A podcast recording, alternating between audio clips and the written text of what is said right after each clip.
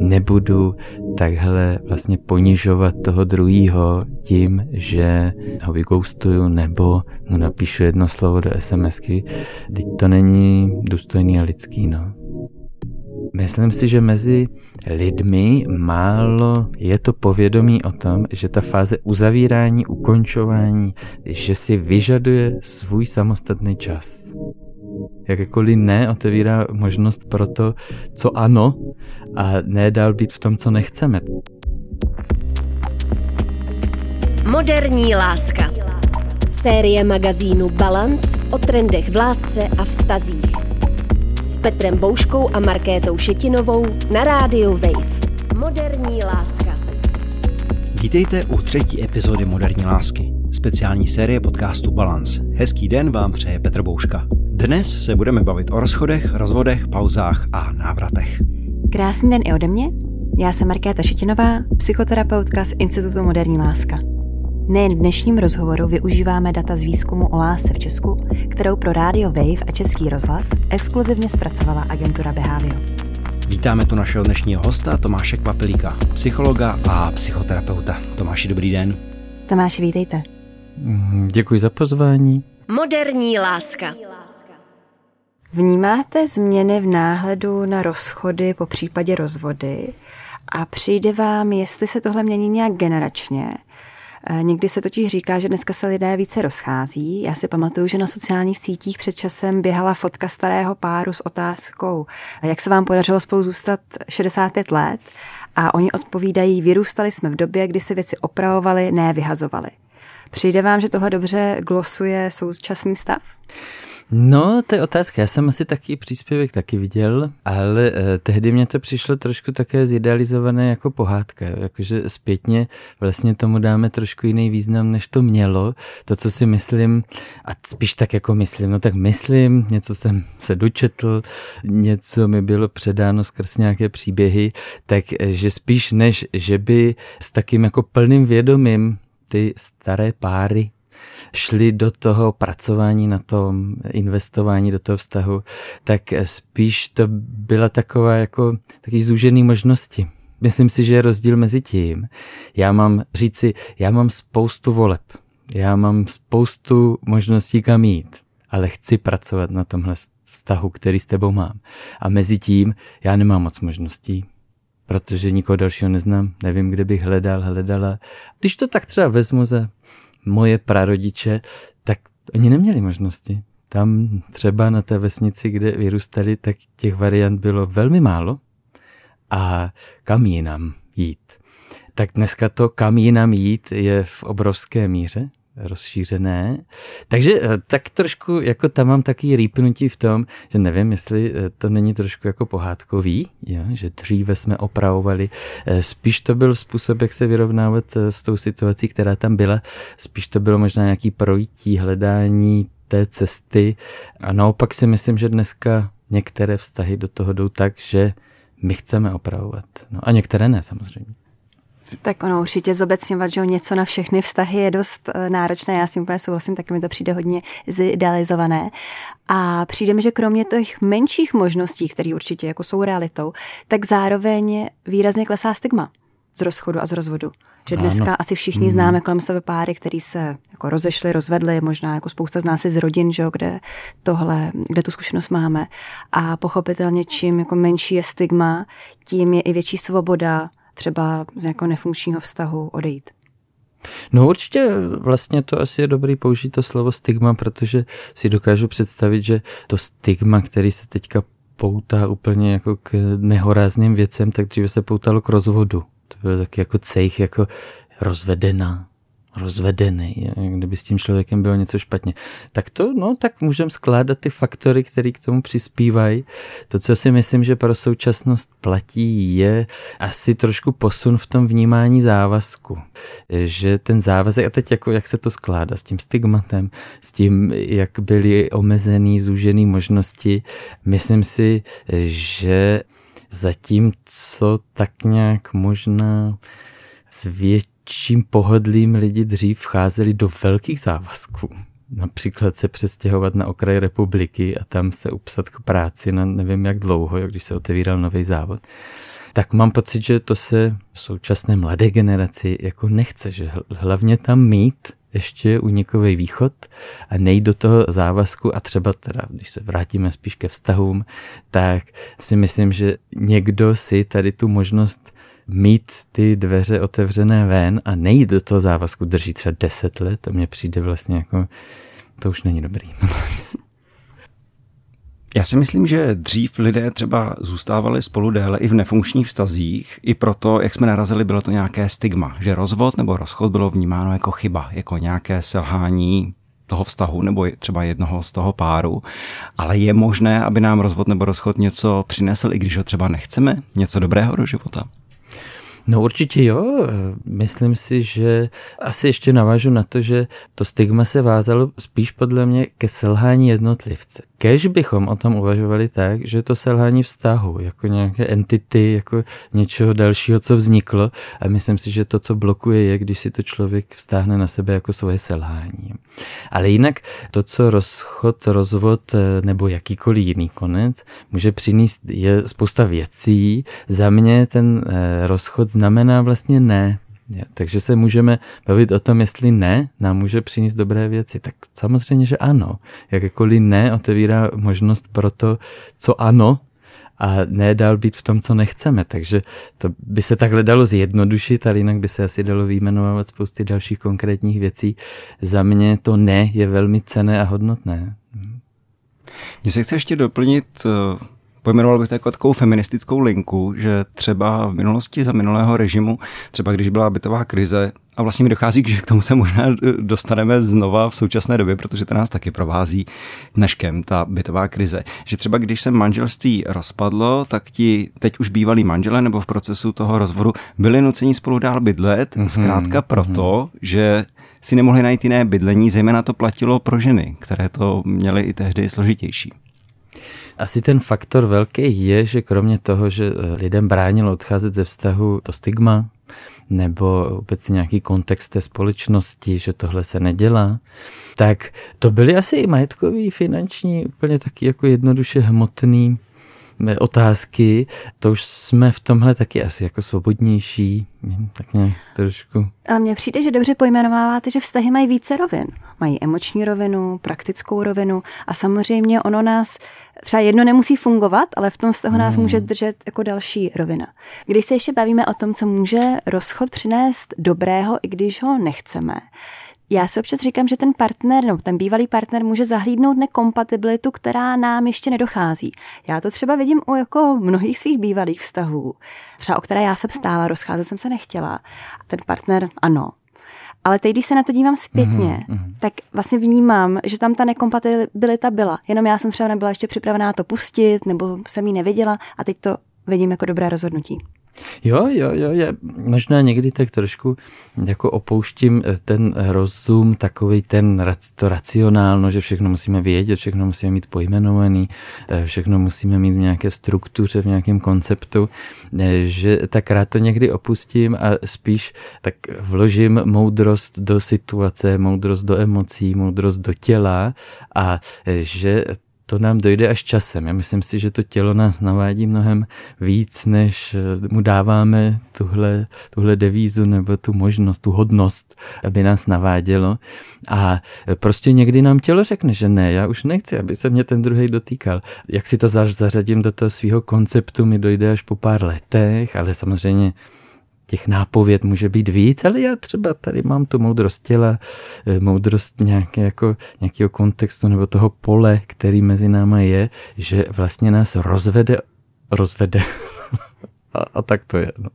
To mi přijde jako skvělá poznámka, protože já jsem ve svém okolí i na sobě jsem to zaznamenal, že lidé třeba, řeknu to zjednodušeně v hlavě, chtěli v tom vztahu pokračovat, mm, třeba tam bylo nějaké delší odloučení, nějak si to zpracovali a pak se po delší době po té pauze k sobě vraceli a úplně cítili tu somatizaci. Cítili, že z toho těla přichází něco jiného než z té hlavy. Že toho člověka nechtějí obejmout, mm-hmm. třeba, že nechtějí sex nebo intimní život, že dál nechtějí pokračovat, respektive, jak byste dobře řekl, jejich tělo nechce pokračovat. No, já myslím, že to je dobrý příklad. A ta hlava často reprezentuje jenom, nebo to, co tam máme hodně jako v té pozornosti na prvním místě, může reprezentovat jenom jednu část toho spektra, která je často hodně vyděšená, třeba ještě úplně nezralá ta tam podsouvá dobře ty argumenty, proč zůstat a vlastně dalších pět, šest částí, které jako mermomocí eh, upozadujeme a potlečujeme, tak má jasnou odpověď, že dál ne a díky bohu za tělo, že to se moc tím nepáře. No. Můžeme se o sobě něco důležitého dozvědět z průběhu rozchodů nebo podle toho, jaké vztahy máme s bývalými partnery? Zejména pokud se nám některé situace opakují. No to v podstatě eh, ta odpověď je teda, když by šlo jenom ode mě, o mě, tak ta odpověď je úplně jasné ano. Stejně jak začátek něčeho je velmi taková jako úzkostně stresová situace, protože vstupujeme do něčeho nového, tak stejně tak ten konec je velmi úzkostná stresová situace, protože vystupujeme z něčeho známého, všechno známé rovná se bezpečné, do něčeho nového. Takže oni jsou to dva, dva takový předěly. Tak jako je pěkně čitelné, jaké strategie používáme v tom prvním kontaktu, tak eh, možná méně se věnuje pozornost tomu, jaké strategie používám v té úzkosti, v tom stresu toho ukončování toho kontaktu, ale pro mě je to úplně zlatý důl toho poznání o sobě nebo o tom druhém člověku, když myslím na terapii. A vlastně to začíná už tím, že to člověka sleduje, jak se nám končí sezení, jak se chová v tom končení toho sezení. Samozřejmě, jak mi povídá o končeních různých nebo o těch koncech různých vztahů a, a často se dostaneme k tomu, jak se loučili se svým rodičem, jak docházelo k rozpojování s rodiči, ať už na úrovni toho, že já odcházím na nákup, já odcházím do práce, tak až tam se dostaneme a to je všechno jedna linka podle mě. No. Úplně to se mnou rezonuje a taky, když pracuji s klienty, tak často přijdeme na to, že nějaké to téma nebo problém, se kterým přichází v kontextu že, vztahu nebo se mnou často seznamování, randění, tak se vlastně opakuje i v dalších vztazích, i v dalších situacích. A že když jdeme jakoby do detailu, tak často narazíme na to stejné znova. Určitě, ty strategie, ono jich není moc, akorát, akorát převlekají kabát, ale ten můj přístup k gestalt terapie s tím tak pracuje, že vlastně ty zafixované tvary, ty zafixované vzorce, které používáme opakovaně, tak je opakujeme fakt skoro neustále, akorát v různých kontextech a něco na tom, jak končíme, tak se prolíná i s tím, jak tím vlastně procházíme a jak pracujeme a jak hrajeme fotbal a hokej a, a jak si hrajeme s lidma a tak. Takže ono těch tvarů, který používáme, není za stolik. No. Přijde, že rozchod často přivede i velmi stabilní lidi do terapie a že to je právě skvělá doba na to nahlédnout, dozvědět se něco o sobě, ten mozek si předrátovat a začít fungovat jinak a lépe. Je to tak, je to tak, že tímhle způsobem se setkám s lidmi, které by třeba ještě před půl rokem nenapadlo, že by mohli se do terapie podívat. A pak zase mám klienty, kteří vlastně už od 15 plus minus žijou v nějaké péči nebo léčbě. Ale když se setkám s těmito klienty, tak je to v něčem takové jako osvěžující, oživující, protože se dá hodně vztahovat k tomu, co jim fungovalo dřív a jak to bylo předtím a provazovat to s těmi zdroji, které tam byly předtím a tak. No to už vykladám o tom, co bych dělal a nedělal, ale, ale jo, je to takový, takový destabilizační místo, sám osobně s tím mám zkušenost, že ten rozvod, který jsem zažil, mě dostal někam, kde bych si to neuměl představit předtím. A taky jsem využil terapii, která teda byla spojená s výcvikem, zároveň, že byla tak trošku jako požadovaná a nutná. Takže to, myslím, velmi sedí a nepodceňoval bych, jak jaká zátěž a jedna věc je zátěž, ale druhá věc je, že poznávám novou kvalitu sama sebe, nebo dostávám se jako do sklepů a do zákoutí té své osobnosti, kam se normálně nedostávám. No. Ono totiž s tím rozchodem nebo rozvodem nepřicházíme, že jo, jenom o ten vztah, ale spousta dalších věcí se mění. Někdy přicházíme o přátelé, o způsob trávení jako, spole, jako volného času, eh, někdy i o naše představy o budoucnosti. Já se často setkávám s tím, že lidi mají pocit, že jsou poměrně na začátku nějakého vztahu, randění, teď to nevyjde a že to hodně prožívají, že ta reakce je nepřiměřená. Mm-hmm. Um, A společně řešíme, že to ale často dává smysl, protože s tím začátkem vztahu, nebo prostě pár měsíci, třeba pár týdny, tak bylo už spojené jako velké očekávání, velké plány, budoucnost a přijít o to je hodně bolestivý. Jo, jo, za mě, já už bych si to bral přes ten tvar, ten zajímavý tvar, kdy k čemu mě slouží, že takhle na začátku vztahu si vytvořím něco, čeho se asi musím chytnout, k čemu mě to slouží k nějakému ubezpečení, ujištění, možná nejen vztahově, ale životně. Že, takže já bych zkoumal ten tvar, že na začátku vztahu si vytvářím něco, co bych tedy jako odborník řekl projekce, ale vlastně jsou to očekávání, vlastně jsou to domněnky, vlastně jsou to plány, taky by se dalo říct. Takže mě by zajímalo toto, ale vy jste to brali tak spíš přesto, že to bolí, jo? nebo že ta ztráta může destabilizovat, i když ten druhý v tom byl úplně jinak. Tak jo, no, to je asi pravda. No. Jak už tady zaznělo, tak rozchod může velmi otřást téměř kýmkoliv a rozhodně záleží na tom, jakým způsobem je ten vztah ukončen. Měl byste nějaké typy, Chce se mi říct slovo návod, ale já vím, že slovo návod není vhodné v tomhle kontextu. Jak se rozejít respektujícím způsobem a čemu se třeba vyvarovat?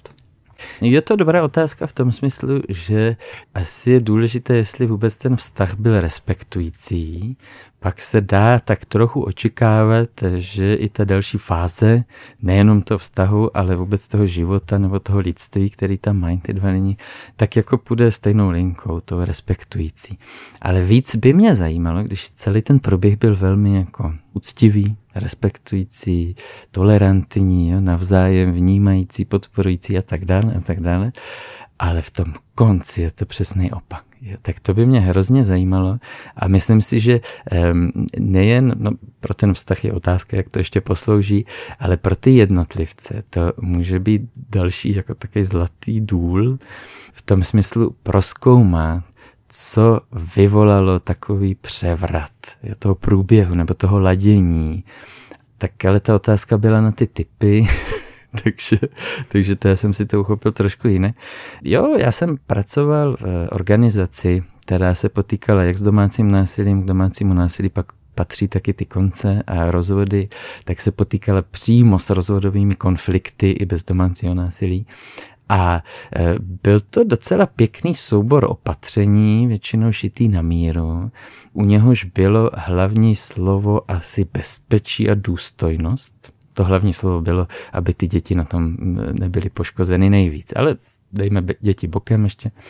Pak je otázka, možná pro někoho je důstojnější a bezpečnější se setkat osobně a vyříkávat si to osobně, protože v tom online je často jako nedorozumění, nějak se to špatně pochopí a to vyvolá prostě tu reakci. A pro někoho naopak, když toho druhého vidím, když vidím, jak se tváří a nějak si to spojím s tím zraněním nebo s něčím, co se stalo, s nějakou nevěrou, tak vlastně bezpečný a důstojný může být jenom psát si maily. Takže eh, to asi se musí nějak tak eh, jako naplánovat podle toho, jaká je ta situace. Ale tyhle dvě slova mě tam napadají, jako si je připomínat, nebo je tam mít v té komunikaci. Pojďme to teda udělat například bezpečně a důstojně. Jak to bude? Přes právníka, možná radši jo, když bude rozvod teda. Mně přijde k tomu ještě důležité, nebo já ráda vnímám, že ten rozchod je jako ten proces v tom vztahu, proces dvou lidí. Někdy se stane, a já sama v tom mám teda máslo na hlavě, že se chceme rozejít, ale v tom vztahu děláme jako že ne. Je to spíš náš jako vnitřní proces, vnitřní rozchod, že my sbíráme argumenty, proč se rozejít a ve chvíli, kdy jsme si jistí, tak to oznámíme tomu partnerovi. To někdy bývá jako nebo ne, někdy často bývá obrovský šok, protože ten druhý není zapojený do toho jako rozchodového procesu. Přijde mi, že je skvělý, když ten rozchod není překvapení. Když mm, v tom mm. vztahu se to téma nebo ten problém řeší nějak dlouhodobě, obaví, že se něco děje, že teď teda je eh, ten čas na tom pracovat, spravovat. A pak, když to nejde, tak teda volíme rozchod.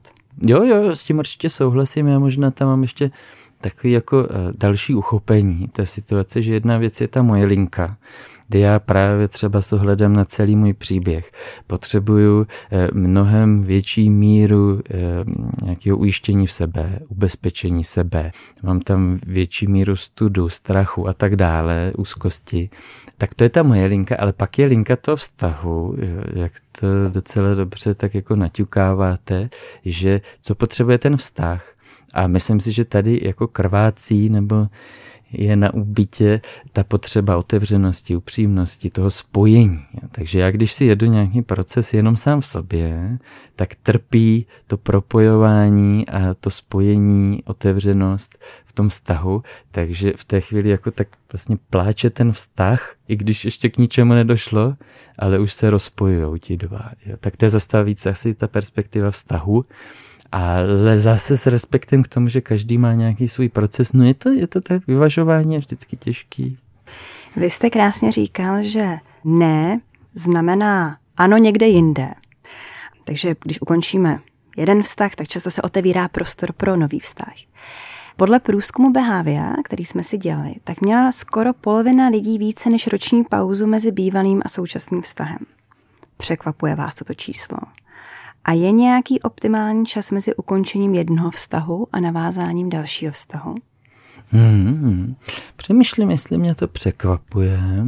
Asi kdybych měl říct nějaký průměr statisticky, tak nějak podložený podle pravidel, co si pamatuju, tak bych asi řekl ten rok. Takže asi nepřekvapuje, ale nevím, jestli lze říct optimální čas, protože každý teď ten příběh je jiný, ta schopnost adaptace je různá, zdroje a kapacity jsou různý a tak dále a tak dále. Ale přijde mně docela fajn zase nějaký vodítko, jako nechat uzavřít nejdřív ten jeden vztah, což se teda děje málo kdy, podle mě, já teda, ale možná je to ovlivněný tím, že já se ve své praxi setkám právě tam, kde se to nedaří, tím pádem to přináší nějaký příznaky a nějaký další potíže a tak.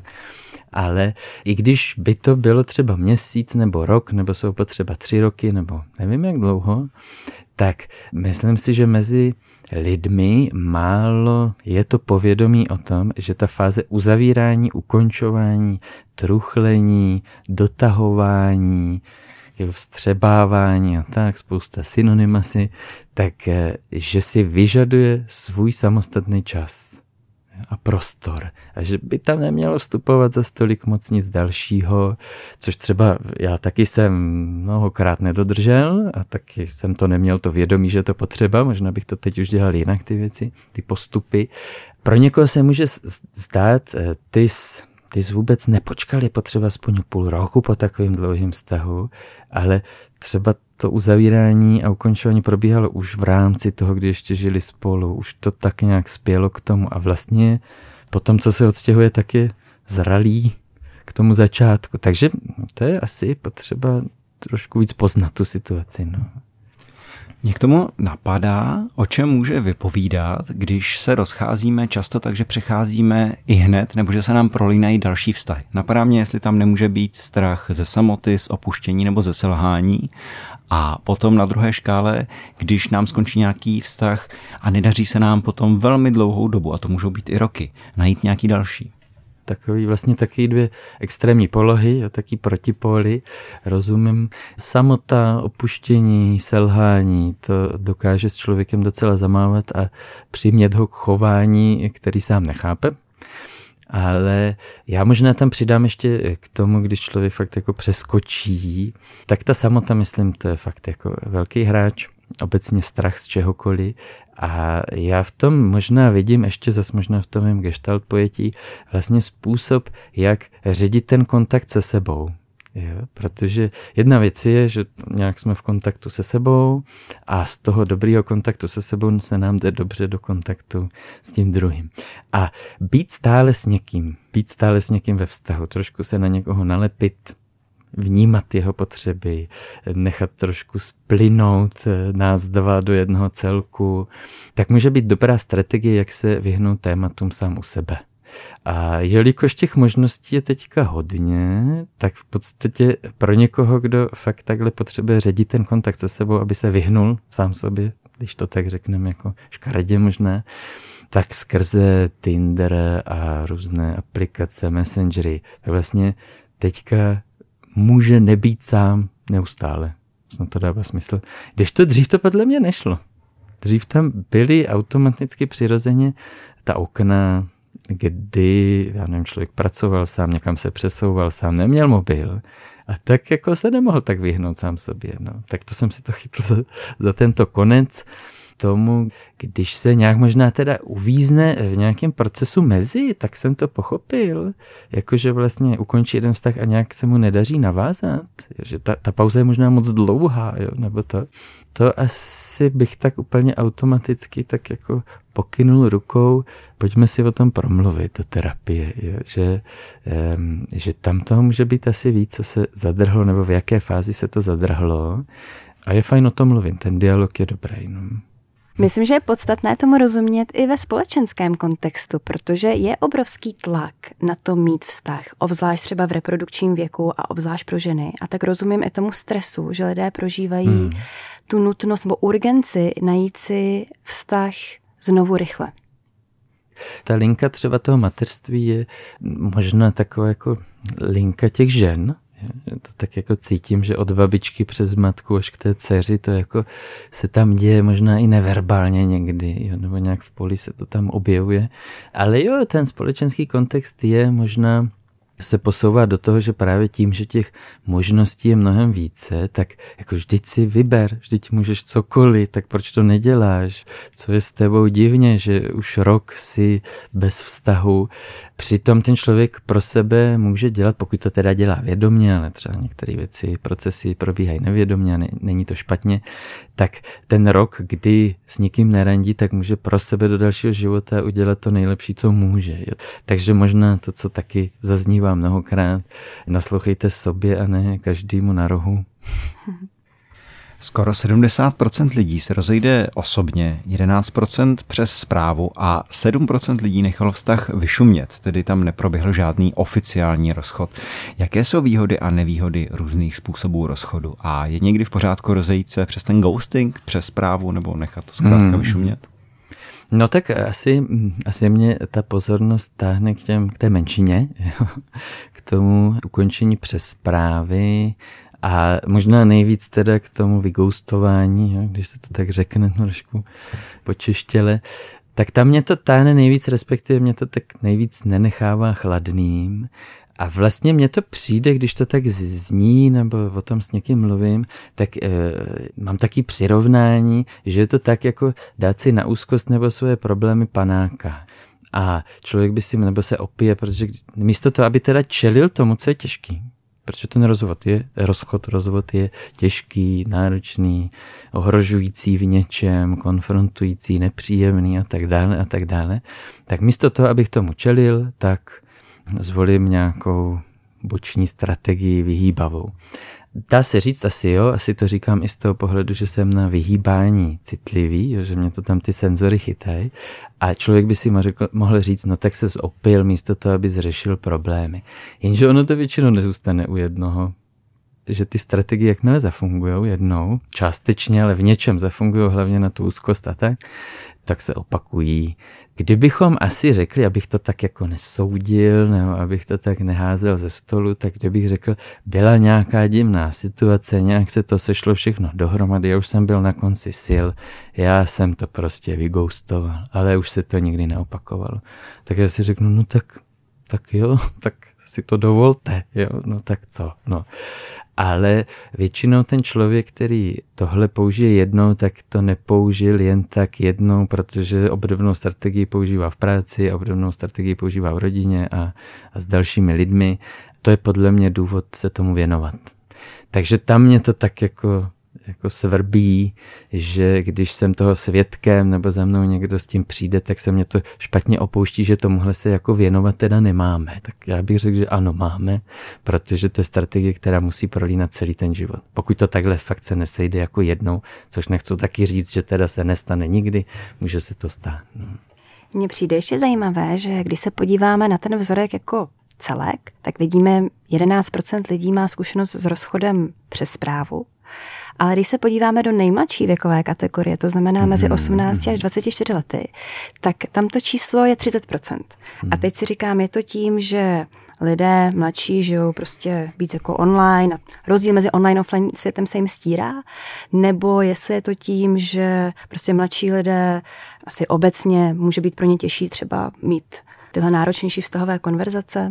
Já se chytám toho posledního, jo, že tím, že ta komunikace už od domlouvání na to, kam půjdeme ven, nebo eh, právě eh, kdo se s kým baví a kdo je pozvaný na oslavu a tak, když to vezmu teda od toho náctiletého věku, takže už je online.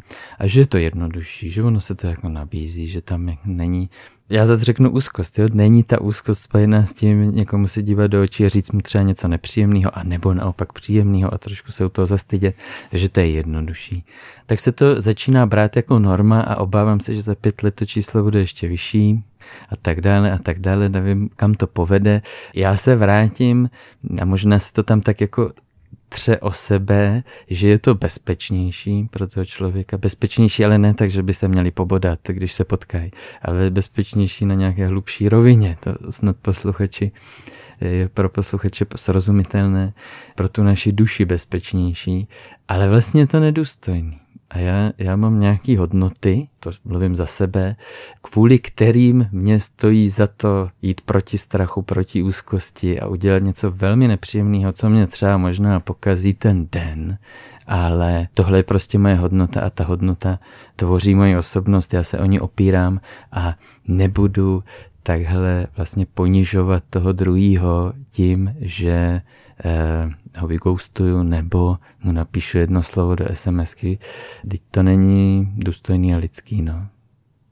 Někdy se na místo rozchodu lidé dohodnou na pauze. Má s tím zkušenost asi pětina lidí. Kdy podle vás dává taková pauza smysl a jak o ní přemýšlet, jak si ji nastavit tak, aby byla užitečná? Je to teda trošku, eh, musím zapojit svoji psychoterapeutickou dovednost a uzávorkovat něco, co mi tam vstupuje z mých vlastních zkušeností a ze života. Domnívám se, že v těch situacích, se kterými já jsem se v, s pauzou setkal, tak to byl rozchod. Že to bylo akorát zase vlastně zředění toho rozchodu, vyhnutí se té pravdě, té realitě toho.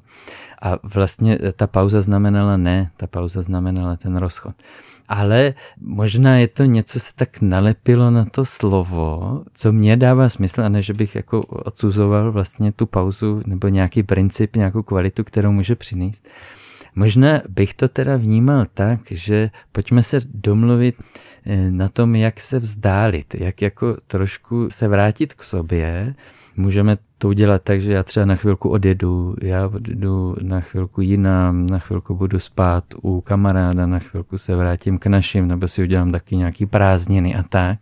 Já nevím, jestli to nazývat pauzou, to je taky divný, jako, jako že se zastaví film.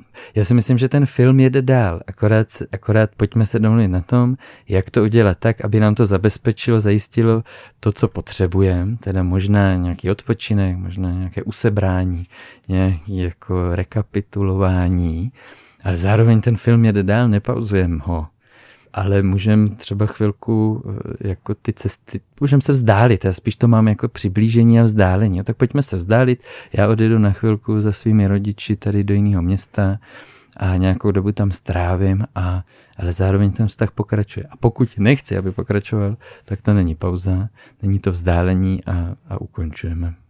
Mně přijde, že jste hezky pojmenoval to, že to je vzdálení. Biosyntetická psychoterapie fun- pracuje s tím termínem pulzace. Mm-hmm, jo, jo, jo, Takže jo. si dokážu představit, že se někdy může stát, že jsme sami navzájem přesycení, sebou je tam moc podnětů, objeví se třeba nějaký konflikt, do toho ještě nějaké další vnější stresory a nám se z toho vztahu chce odejít, ale ne proto, že by ten vztah nefungoval, ale že aktuálně zkrátka tu situaci nezvládáme a v té chvíli to vzdálení si myslím, že může fungovat a může pomoci. Jo, ta pulzace myslím, že, že je jako lepší mm, takový meta, takový obraz. Mm, jo, to má, no, jo, jo, jo, jakože něco pulzuje, něco má nějaký rytmus, má, nějaký, má nějakou křivku a ano, někdy se potřebujeme vzdálit, protože nějak neumíme třeba v tom úzkém kontextu vztahu najít tu svoji potřebu a třeba se vrátíme s tím, no to vůbec nebylo o nás dvou, já potřebuji změnit práci jo, a, a tak dále, to je třeba jednoduchý příklad asi, ale jo, jo, dobrá pulzace.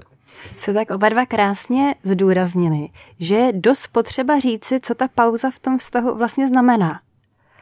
A asi si hodně nadefinovat, co tím myslíme, když teda se teď na té pauze dohodneme. Myslím, že hodně jako z nás lidí, kteří vyrůstali v devadesátkách nebo kolem jako roku 2000, tak se vybaví ta scéna z přátel, že jo, kde se ti dva baví o pauze, nebo nerozumí tomu, co to znamená. A jinak já jsem Tomáši taky jako ze své praxe dost kritická k tomu, když lidé začnou ve vztahu mluvit o pauze. Ale když jsme se ptali v tom našem výzkumu s Behaviem, jak teda dopadlo to, že se dohodli lidi na pauze, tak ve třetině případů lidé říkají, že z toho pak dlouhodobý vztah byl. Takže je tam jako třetina toho, že to může projít dobře, i když to není nějak dobře uchopený, i když to zase nevíme. To ano, nevíme. Ta otázka to nebyla asi tak položená. Možná to právě není černobílý, ale asi ten princip toho eh, dobře si pojmenovat, co to teda děláme, nebudeme se schovávat za nějaký už klišovitý slovo pauza, ale pojďme si věcně, konkrétně říct, co teda potřebujeme a co budeme dělat. No. A pak myslím ještě musí padnout důležitá poslední otázka. A sice můžeme po rozchodu zůstat přáteli? Proč ano, proč ne a jak to nejlépe udělat? Ten můj současný náhled eh, právě s tím, že nejdřív potřeba ukončit jednu a pak začít druhé, tak to platí nejen eh, pro vztahy, které jsou s jinými lidmi, ale platí to podle mě i pro ten vztah s tím samým člověkem.